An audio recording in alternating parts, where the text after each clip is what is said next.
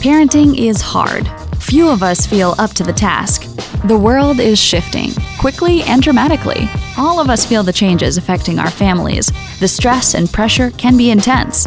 We are here to help sort the good and the bad, provide insight, and bring hope. Welcome to Brilliantly Brave Parenting. We're so glad you stopped by. Hi, and welcome to season five of Brilliantly Brave Parenting. I am your co host and partner in crime with Robert Beeson. I'm Pastor Brad Mathias. Hi, Pastor Brad. I'm Robert. Robert Beeson. So, one of the things we've been doing that, if you've been listening, you know, we have been spending a little time letting you guys get to know us a little bit. And we do that by way of asking each other random questions based on a number that you pick. So, Brad, I'm going to let you pick a number and then I'm going to ask you a question and you have to be completely honest or you get shocked. Six. Six. Let's see. No, I don't like that one. Pick another one. Goodness sakes. Well, that's too easy. Seven. Uh, it's not up. It's not available. Eight. This doesn't feel fair. Have you been pleasantly surprised by anything lately? Yeah. Okay. What? Oh, no, I answered the question. Now you need to expound on that. Oh, that's the second question. Uh, what have I been pleasantly surprised about? Um, the Titans No doubt. as a football team, just in general, like beat the Patriots. Well done. That's a good answer. Yes, I, I, I concur. I danced around my living room for a good solid five minutes. it was incredible. I was there and it was like absolutely, we were kind of looking at each other going, that really just happened. I would happen? say it's almost like a miracle. it is almost like a miracle. And the cool thing is, I was there for the time we beat the Eagles and we beat the Patriots. So we beat both Super Bowl teams in the same season, which is like should- our Super Bowl. I think you should attend more often.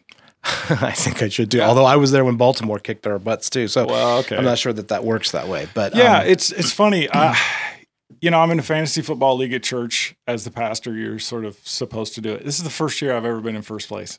So, like, I don't know what's going on with the whole football kind of thing a- this year, but isn't that I've of- always been like last. Like the, five years in a row, I've lost terribly.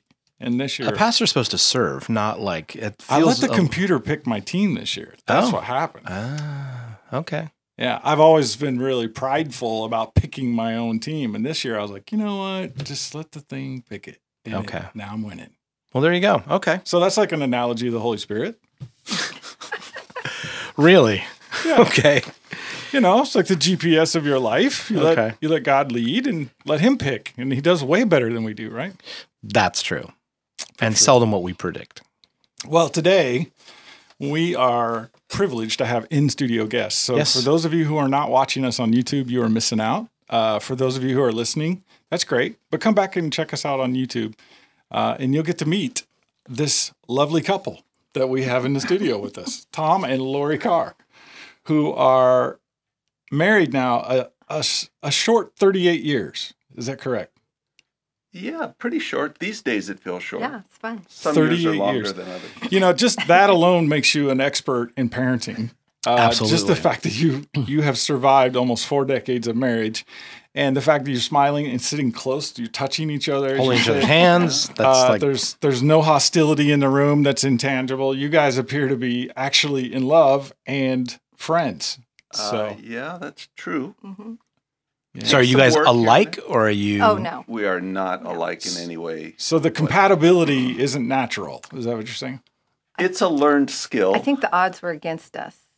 well, it helped that we loved each other and Yeah. had some motivation to learn, but I knew nothing about what it meant to be married when I got married. Hmm. Fortunately, I had people, men around who sort of taught me what it meant, what it looked like to have a relationship. And Lori is a people person. So, for instance, when we were in college and we were going out, and I would call her, that's back when you had a phone. And phone. I felt like he didn't like me very much when he called me. Because his I was voice just- was very dull. Yeah. And she said, You should look in the mirror and smile when you talk to me on the phone. So I did that and I sounded better and Yep. it was fine. She knew I was doing something weird, but as long as I sounded good, she was happy. And that's a that's a tip from a pro. They say that actually, if you're singing, you're in the Oh, yeah? studio, you are to smile when you sing. It brightens your tone. Oh, well, There it worked. worked True story. Yeah.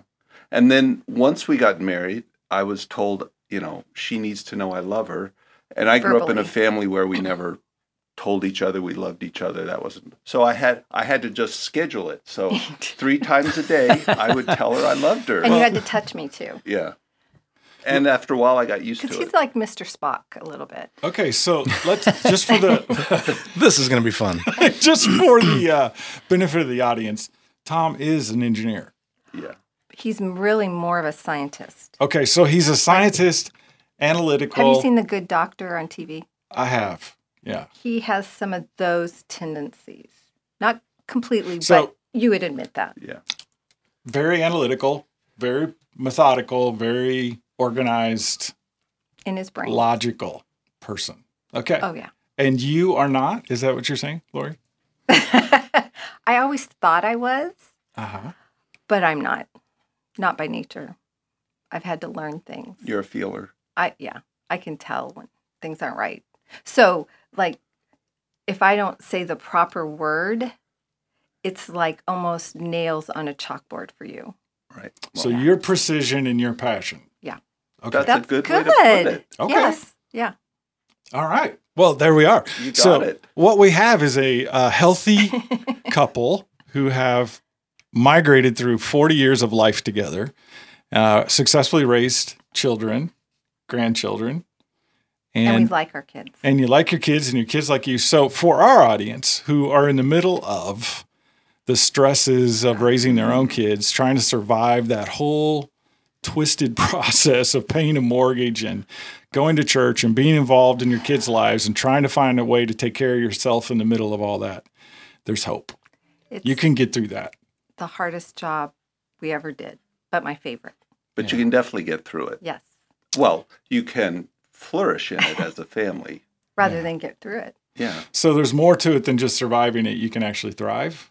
Oh, sure. Well, yeah, and I, I think that's a key thing that we try to help people see is you want to be on the offense. You want to be raising your kids, living your life, not mm. sort of being carried along by whatever's going on. Being hmm. intentional. Yeah, being intentional.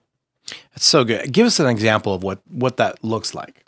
Because I, I get what you're saying in the sense of you want to be proactive and you want to, you know, because I think nowadays we live in such a, a culture and a society that is so fast paced Oh yeah. that we are, it seems like we're just catching up all the time. And so um, for those of us, I'll speak as myself, it's, it's difficult to schedule in the buff enough buffer to be intentional. And um, so, what did that look like for you? What are some things that you did intentionally in your marriage and in your parenting that that that gave you that um, that advantage?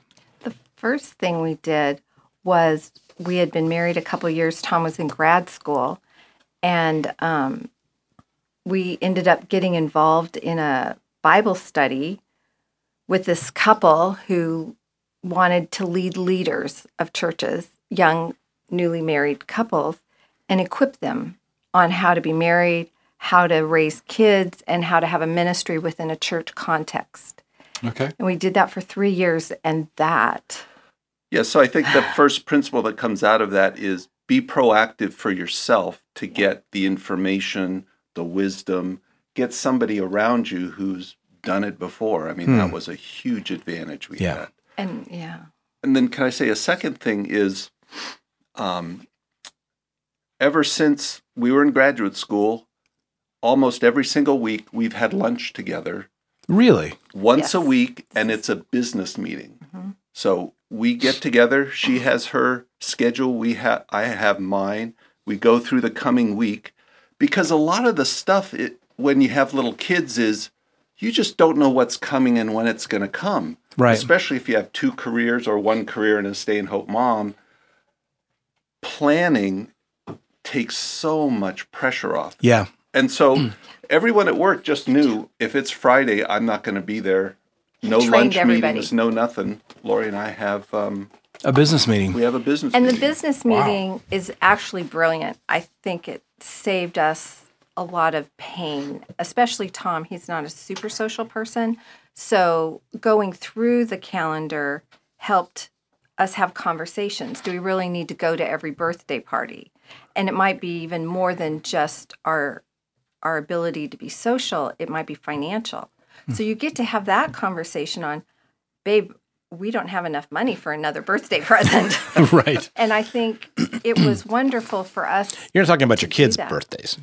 Yes, and all their parties. Okay. Yes. And so, or even adult ones, but the calendar is more than the calendar. Hmm. It's all the issues that go with what's on the Wow, calendar. that's a good quote. The calendar is more than the calendar because of all the things that you have to invest in from the finances to the time, even energy, right? Yeah. As parents, you get worn out. Oh, and yeah. uh, there's something about the church. And you guys have been very active in the church. You've been an elder in a church, you've been a MOPS leader. You guys have been mentors and coaches and parenting support. You've you've been in and around the church your whole life, it sounds like. But there is something about the church where people feel obligated. Yes. Talk about that a little bit. How did you fight through that? Well, we learned to make boundaries.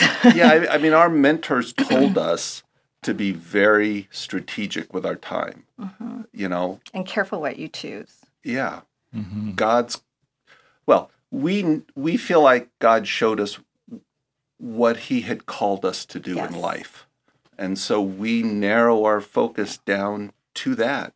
I mean, that includes loving people and getting to know them. But Of but course. we do that within the context of our small group or, you know, whatever. Well, one of the things Jack always said to us was the need is not the call. Hmm. And um, I love that. That's a great. changed my life.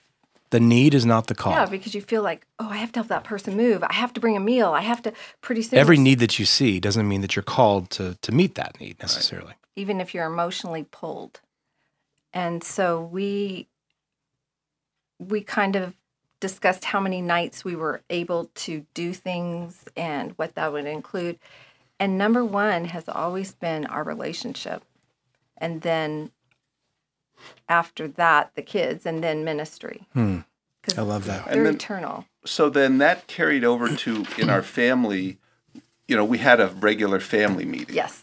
With the kids as soon as the kids were old enough to be in school and have things coming Yeah. up So they'd bring their little calendars, and our two year old was so excited because she would bring a notebook and pretend to write in it. And so you know Every week you did this. we did it pretty much every week Yeah. A family meeting and then a business meeting between you two every week. yes. yeah but it doesn't take as much time as you think If you're doing it every week. and then an hour one evening we're not we stop we don't watch tv we have the family meeting um, and that's where okay maybe one there's too many things on a day so one of the kids has to find a ride Yes.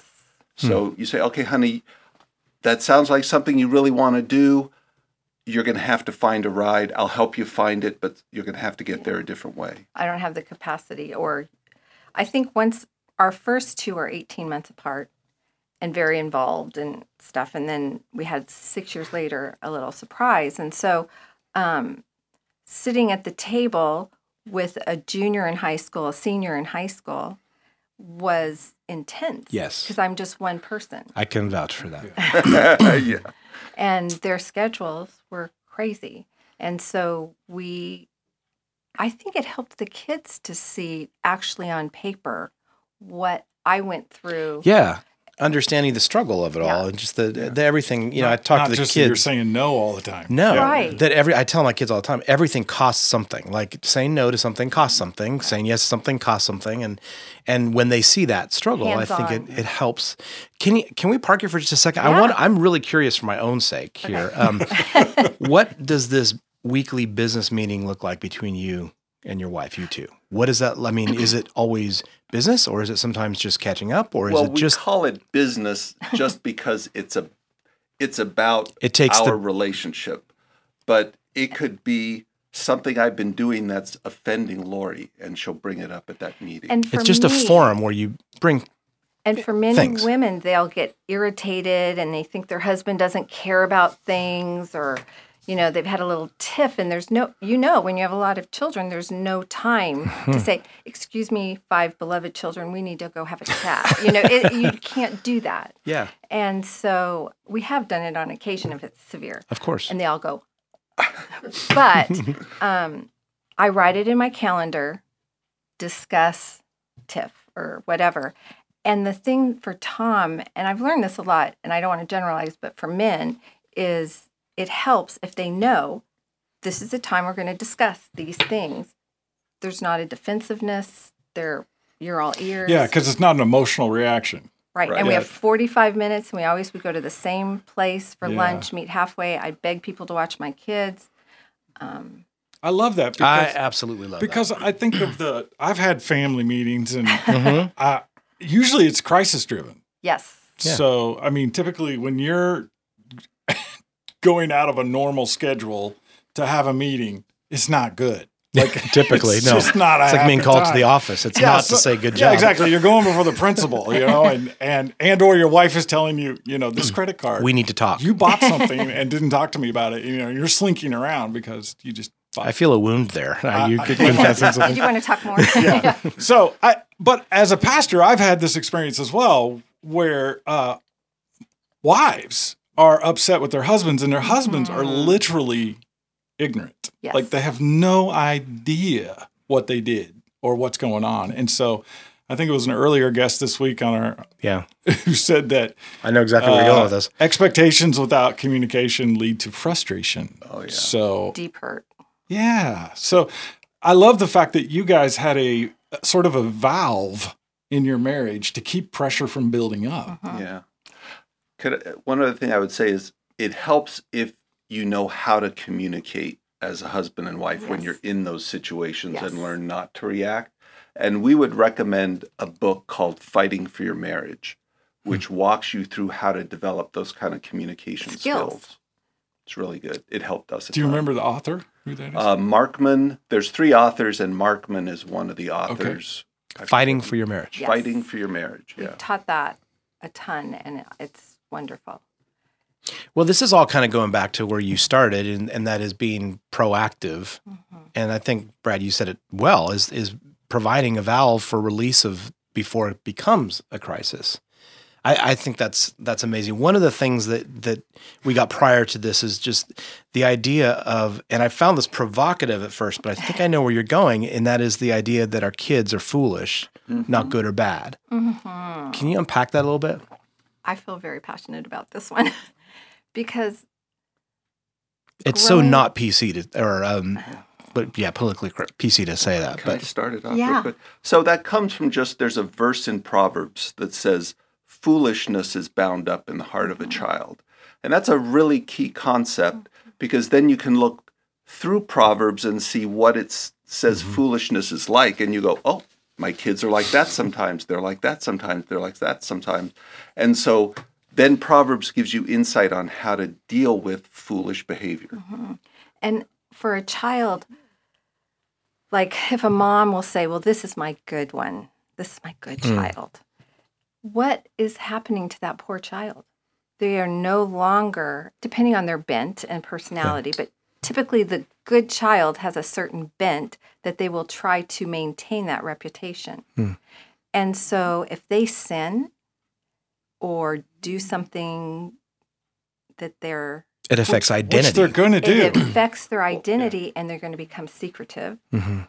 or however it plays out it's very dangerous and it's harder i find because i've worked with so many women that it's hard for them to admit that they sinned because they have been working so hard to, to maintain. the good child and then you have the the bad child oh this is the child that is you ought to see him well he's like how can i win Right. or she in our family it might have been a Well, and I think the other thing for a parent is to understand that that verse applies to all your kids. Yes. All of them have foolishness Yes. in there. It comes out in different ways, right? Mm-hmm. Like Lori said, the one child feels most comfortable or safe when they're going with the plan.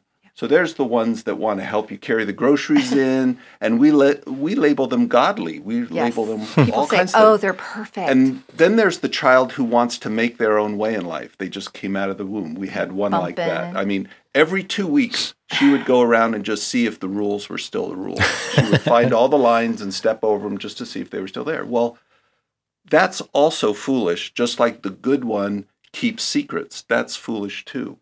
It, so, as a parent, I need to be able to deal with both of those kinds of foolishness for the benefit of that child. But I don't start panicking because my one's confronting me. I don't think that's evil. It's just foolish. And the same with the other one. So that's where that concept. I think it's a really in. great distinction because it, it also it also takes the weight off of um in my mind going yeah, one of the frustrations that I have with my kids sometimes is like you should have known that like how do you but if I can like reframe the way like I shouldn't expect them to know they came out of the womb foolish Like us. like exactly exactly Yeah. I, I, don't, I like don't that. know what you guys are talking about. I know you've Well, got we'll perfect pray for kids you. Yeah, no, my. Yeah. So I think some psychologists have said the compliant or the confrontational child. Yes. So this idea that there are usually the, the first child uh, is typically a perfectionist. Typically, Typically. They, they want to be that achiever and they want to sort of earn praise and they they're they're sort of the teacher's pet, if you will. Mm-hmm. Um, I had three, and the middle one for us uh, was the confrontational. She was the one who said no. And, what are you going to do about it? Yeah, exactly. Mm-hmm. And you know, didn't like to wear clothes and you know, just that's she, she was a free spirit, so Yeah. to speak. I love the fact that you're helping differentiate for the parent not only how they speak about that child in front of them, but how they think about that child. Exactly. It Because helps that you. that can really uh, trip up a parent, especially a mom who's a stay-at-home mom who's dealing with that all day. Yeah. And they and then you come home and that child is so excited to see dad, and mom's just sort of dropped. Yeah. Yeah. So a lot of moms get angry with their kids. Well, and it's I'll just okay. Okay, our first was that one. Uh, she was really difficult, and I was more of a compliant child growing up. And so I remember she wasn't even one, and every day was such a hard day with her. But she had a sweet little face, and nobody knew that about her except me. But um, I remember crying on the floor. Just I I couldn't. She was tougher than me. She was hmm. stronger than me. She was she had an iron will. I mean, one time she was reaching for the knob on the toilet at the base wanting to eat it as I'm slapping her fingers. I mean, she just was My oldest was like me. that and I, too. just, I had an image all of a sudden there that I think we, if you're a parent, like you've had these moments, Yes. these sort of Waterloos, if you will, these battles But that God spoke to me and said, Lori, I chose her for your benefit. Hmm. And that really kind of turned the page for me in parenting our children that each child was chosen for us for our benefit and their benefit. And so I began to look There's design at to it. as a professional, thus the meetings, thus, you know, everything. But yeah and thanking God. So that child who no meant, well, let's try another way, Mm-hmm. Is now an entrepreneur and is taking no's all the time. But for her, well, we'll just go in another door. Exactly. And it's not personal. And, she shares Christ everywhere. And that thing that Lori just said, I mean, when you have the confrontational child, it can feel personal. yes. oh, absolutely. Even at age two. And really, it probably isn't personal. It's you just happen to be the thing in their way. it is sport I think it's that's exactly right And there is a proverb, right? S- sin is like sport to a fool. Hmm. That's in Proverbs. Well, there's one of those foolish things. Well, you know, as I'm thinking about that, uh, I think a lot of uh, churches will talk about the idea that that God has uh, given those kids to us because we're the perfect parents for them. But this is a new twist on that, which is God gave us those kids benefit. because they're for us to be perfected, refined refined, sanctified, if we want go theological. You know, so I I think the bigger picture here is for the parent that's listening to us. Our audience is mostly moms Yeah. who are driving home or going to school or, or going to work. And they're probably exhausted, tired, Oh, uh, are feeling like failures sometimes. I can remember my wife being on the floor in tears, just, I can't do this. I'm not cut out. I've heard that a hundred times. yes. Um, what what encouragement would you give a mom right now who's listening who just feels like she just is not up for this?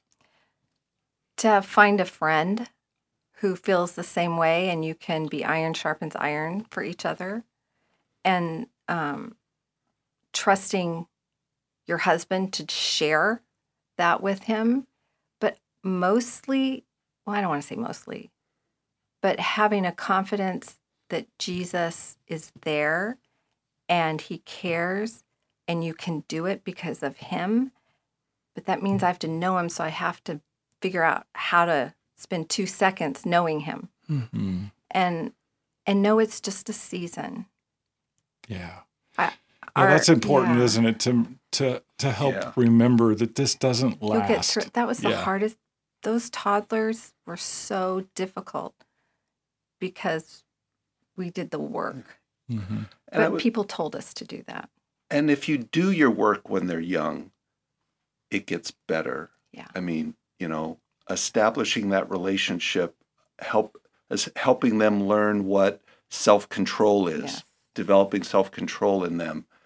Uh, you know, so one of our kids, the confrontational one, I mean, she was confrontational up until she was. When did she come and say It was like second grade. second grade and finally she came up to Lori and said mom i'm going to do things your way because i've learned that i don't ever win I fainted. it took her till second just grade to figure that out I think some parents would say that's Yeah, still I'm- waiting to happen. It's been about Well, 20 sure. years Yeah. for some of mine.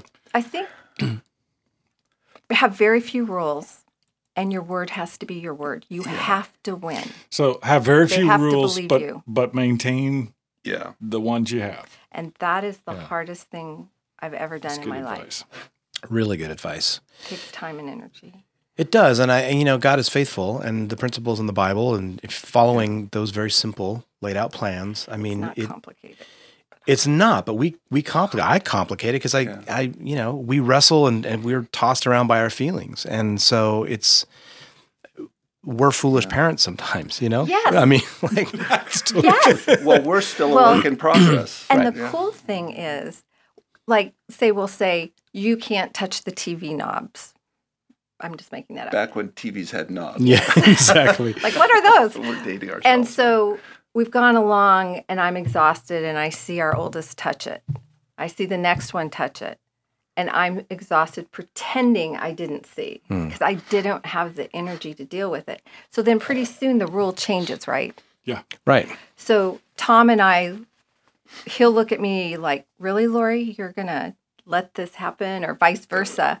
And so we sit down at a business meeting saying, this rule no longer exists. What are we going to do about it? So we make a plan. So we sit down with the kids, usually when they were young. And Jack and Cynthia taught us this. So we would hang our heads low to say, We have sinned against you. We have allowed you to continually touch the knobs. And we have just sinned against God because that was a rule and we haven't reinforced it. would you forgive us Would you please forgive us? It's quiet. I bet. and then we say They don't know so what to that with that." rule is back in effect we, we didn't do our job but we're going to do it going forward And typically Anne would, oh, sorry, sweetie.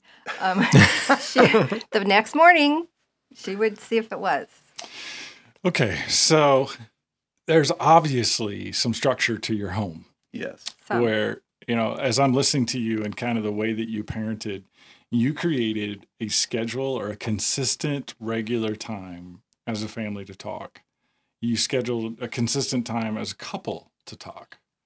And so there were places for you to parent uh, versus reactionary stuff. yes well, we had and we did stuff, a too. great job up until junior high. Yes. And then it sort of got faster than we were used to. I would say we didn't do quite as good a job. I was wondering about like I was going. school. I'm trying to think of the little schedules in faster high school. we- I'm going, Yeah. A little faster well, than we, we were used to. still had the meetings and they were very valuable. And I think we did reasonably well.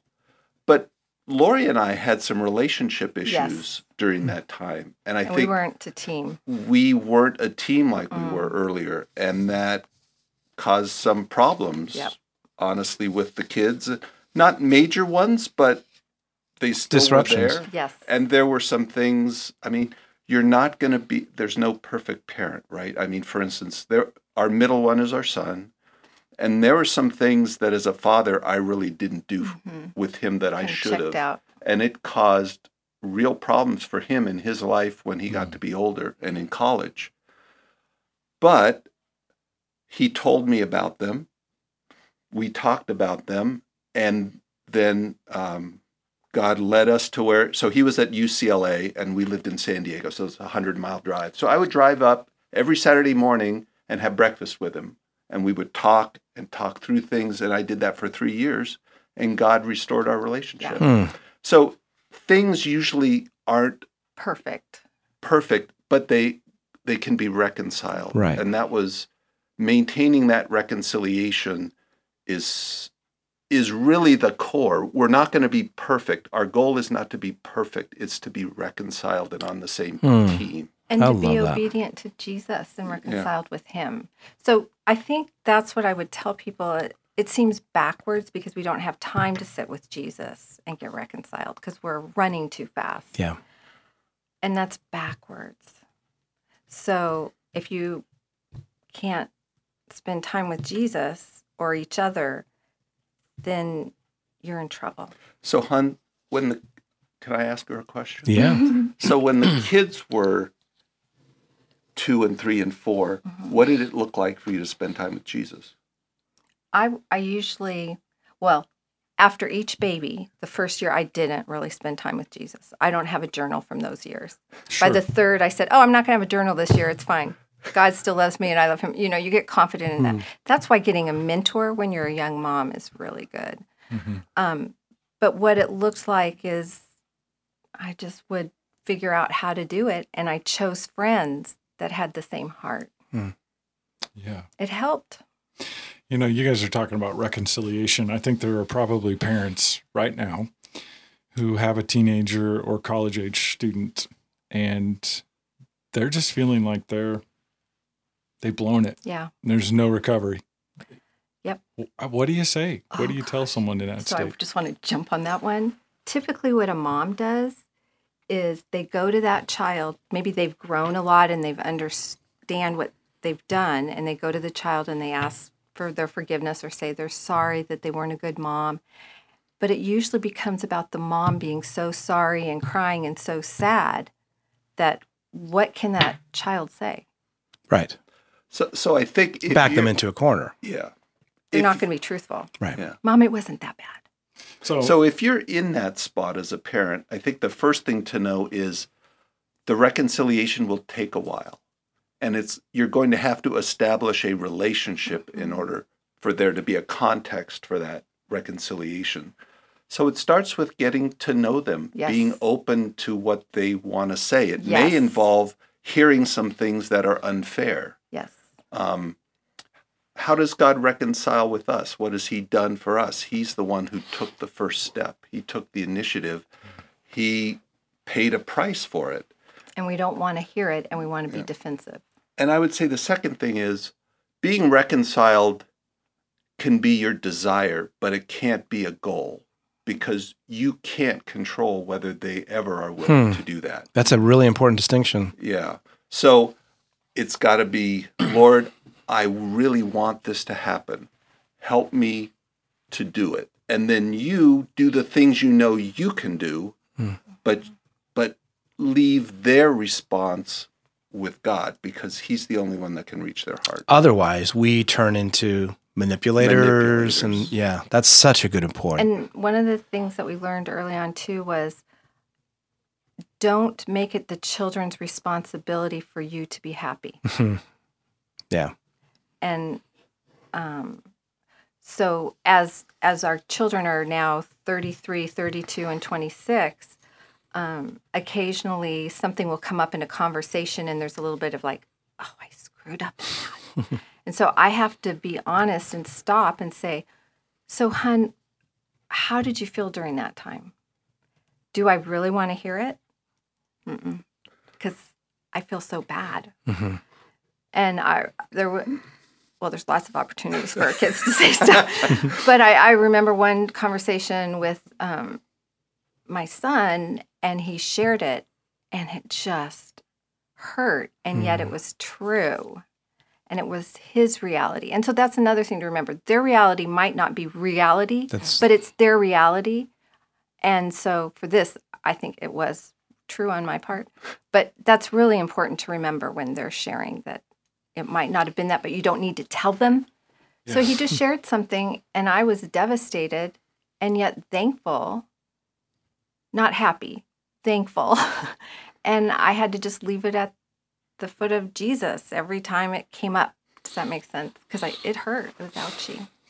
Yeah, uh, we've been talking with Tom and Lori Carr, and some of the comments and things that you're saying are very rich and and Yeah. and worth pondering a little bit, uh, really taking to heart. And one of the things you just said, and I, maybe we can end on this, is this idea that reconciliation can't be manipulation. It can't be a parent sort of backing a child into an emotional corner to hear what they want to hear Yeah. it has to be more to it than that and i think we've been i think that's been modeled to us uh, by media by sitcoms by you know soap operas whatever whatever we've been watching Everywhere. um, and i also think it's just uncomfortable and hard so no one really wants to do that Mm-mm, it's icky. so parenting sometimes takes a lot of courage to face some of these truths and allow ourselves uh, to go through a process rather than avoid one. And so I appreciate you taking the time to come in on a cold day and share from your heart about some of your experiences. They're certainly very helpful. And uh, I know you've helped Robert because he needs more help than I do. That's op- true. That's true. I'll, t- I'll take that. Doesn't help. I'm him. humble. No, man. That, so Robert and I have both uh, many times admitted our our inadequacy as as fathers and as as parents. But what I find really helpful about what you guys are saying is the is exactly what you just said. The reconciliation is dude, I've done that. yeah, I totally have done that. I've turned it into I mean, manipulation. because then it's about you, right, right? It's all about like I just went off the hook, right, and I, right, exactly. I'm No, I trying to clean my side of I feel street. bad, so make me not feel bad, uh, and that's not parenting. That that's Well, it doesn't foster real authentic Yeah. connection. So I, I I love what you guys have shared, and um, I've been making a laundry list in my mind of like all the things I need to kind of bring before my kids and go here. I'm so sorry I've blown it like this, but in a good way. The knobs. Yeah, don't touch the knobs. There's so many rules that I should not have had. I just I'm kind of thinking all of them like going, that was my problem. I had too many rules. Yeah. Anyway, thank Well, you guys so much. Thank for you for coming in the studio. God bless you guys, and uh, I look forward to having you back.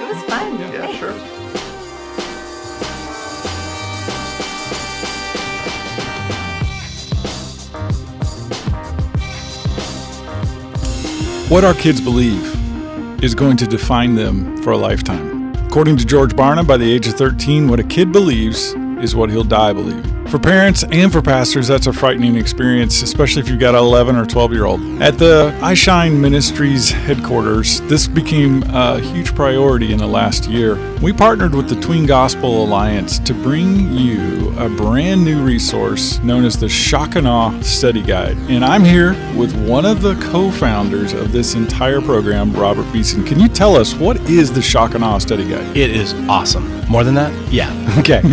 The Shock and Awe Study Guide is a super cool thing that either a parent can do with their kid, or a youth pastor can do with their students, or a children's pastor can do with their students. And here's the cool thing about it it is apologetics for kids. So it's the really huge evidence and thoughts of apologetics wrapped in a way that is really tangible and simple for kids to understand, answering four primary questions. And they are what if there's a God? What if the Bible is true? What if Jesus is who he said he was? And what if I'm part of that plan? And we believe if you can answer those four questions and you are drawn through evidence proving those four questions, that really it's gonna it's gonna establish a pretty unshakable foundation of faith. That sounds very helpful, especially if you're a parent or pastor and you're concerned about the condition of your child's faith, what they believe, what the voices of culture are telling them. If that's you and you're interested, go to ishinelive.com and check out in our web store the Shock and Awe Study Guide. It has a digital cloud video base, so it's four studies in a small paperback volume for $9, and it has four videos that go with four studies. It can be done in a weekend, it can be done over a month, or it can be done bi monthly, however you need it. It is a fantastic resource that I have used as a pastor in my own home church, and I have been impressed. So check it out. Check it out.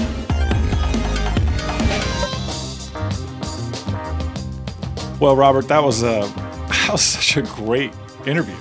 You don't feel awkward at all talking about people that are looking at us. Not when I say good things. Not at all. It was. I, am so grateful. There's so much insight, and I, I want to employ this like all these things business meetings, more family meet. I mean, like, I think I'm gonna a long drive home. I'm gonna have to like go. Oh my goodness! I can send you my notes. I think you should. It was very rich. yeah, I took two pages of notes for those who aren't watching on video. Uh, it, you know, I think the the bigger picture is that the whole idea of discipleship. Okay, this idea of of growing in your faith. I think it can be too. um abstract for a lot of us. Hmm. I think we think of discipleship as just this abstract idea of becoming a better Christian, hmm. when in reality, discipleship is actually life skills, hmm. right? Like actually an inter an interweaving of our life with biblical principles. with each other. Yeah. Yeah. And so learning how to take biblical truth and apply it to the family, to parenting, to marriage, to just relationships in general is the wisdom that's offered by by the Bible. Yeah, It's I it's it's one of the reasons agree. the manuscript was left for us, right? This idea that we could have a map for our life. And uh, so that's I just thought that was a really really cool way to illustrate that point of how we can integrate in just a few simple things and you could tell that could go on a long time. Oh heck yeah. Yeah, Yeah. We could talk about this for hours. Yeah. Well, I really enjoyed it. I did too. One of the big takeaways for me is just personally thinking about you. Like, think you're not good or bad. You're foolish, and that gives me a certain amount of grace for you. So, I'm really glad that that came up. I stepped into that pretty deep. Uh, well, I'll just trust the Lord to convict you of your pride. And uh, I think for our listeners, we have this uh, amazing ongoing relationship. And if you haven't seen some of the earlier podcasts, you probably should go back because Robert is remarkable. And uh, we've had some really exceptional guests in the in the past seasons on this podcast. We have. You can check them out on brilliantlybraveparenting.com. They are organized by both the guest name and topic. So if you're a parent and you're struggling with something or you're just curious, check it out. It could be really helpful. I know that they've changed my lives. I mean, my lives, my multiple lives. He's a Our converted podcast- Buddhist. Yes. Our podcasts have changed my life because every time we have a conversation like this, I get a little nugget, and so they they are rich. We have a lot of really good insight, not because we're so smart, but because we've been fortunate to be in the room with some very, very smart and wise people. Yeah, and as our trailers say on the the actual uh, podcast itself, none of us feel brilliant or brave. This is not something that you approach with confidence as a parent. You know you need help, and so I would encourage you to go to the website and look up Tom and Lori Carr and just kind of find out what they're up to and what they're doing. Reach out to them. We'll have all their information and some of the references, including those books, uh, available for you. So thanks. God bless. Be encouraged, parents, you are not alone. In Paul's letter to his son in the faith, Timothy, he writes, But I am not ashamed, for I know whom I have believed, and I am convinced that he is able to guard until that day what has been entrusted to me. Brilliantly Brave Parenting wants to be an encouragement and support that parents can rely on. Would you consider liking us and sharing us with a friend? As a part of the Tween Gospel Alliance, we are a nonprofit organization dependent on the support of friends like you. Thanks for stopping by. We'll be right here next week.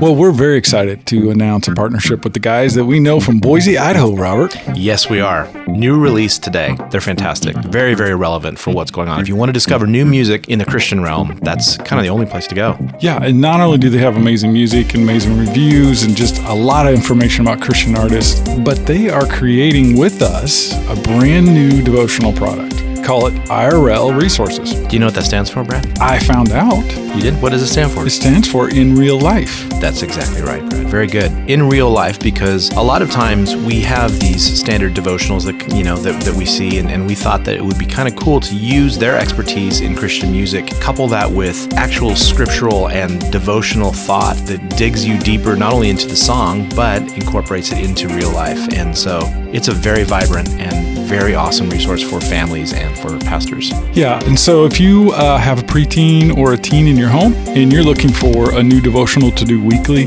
we have a digital subscription online at irlresources.com. It's very inexpensive. The first study is free to check it out. There's nothing to lose. You should go there and see what's the latest thing in Christian devotional. Absolutely. You won't regret it.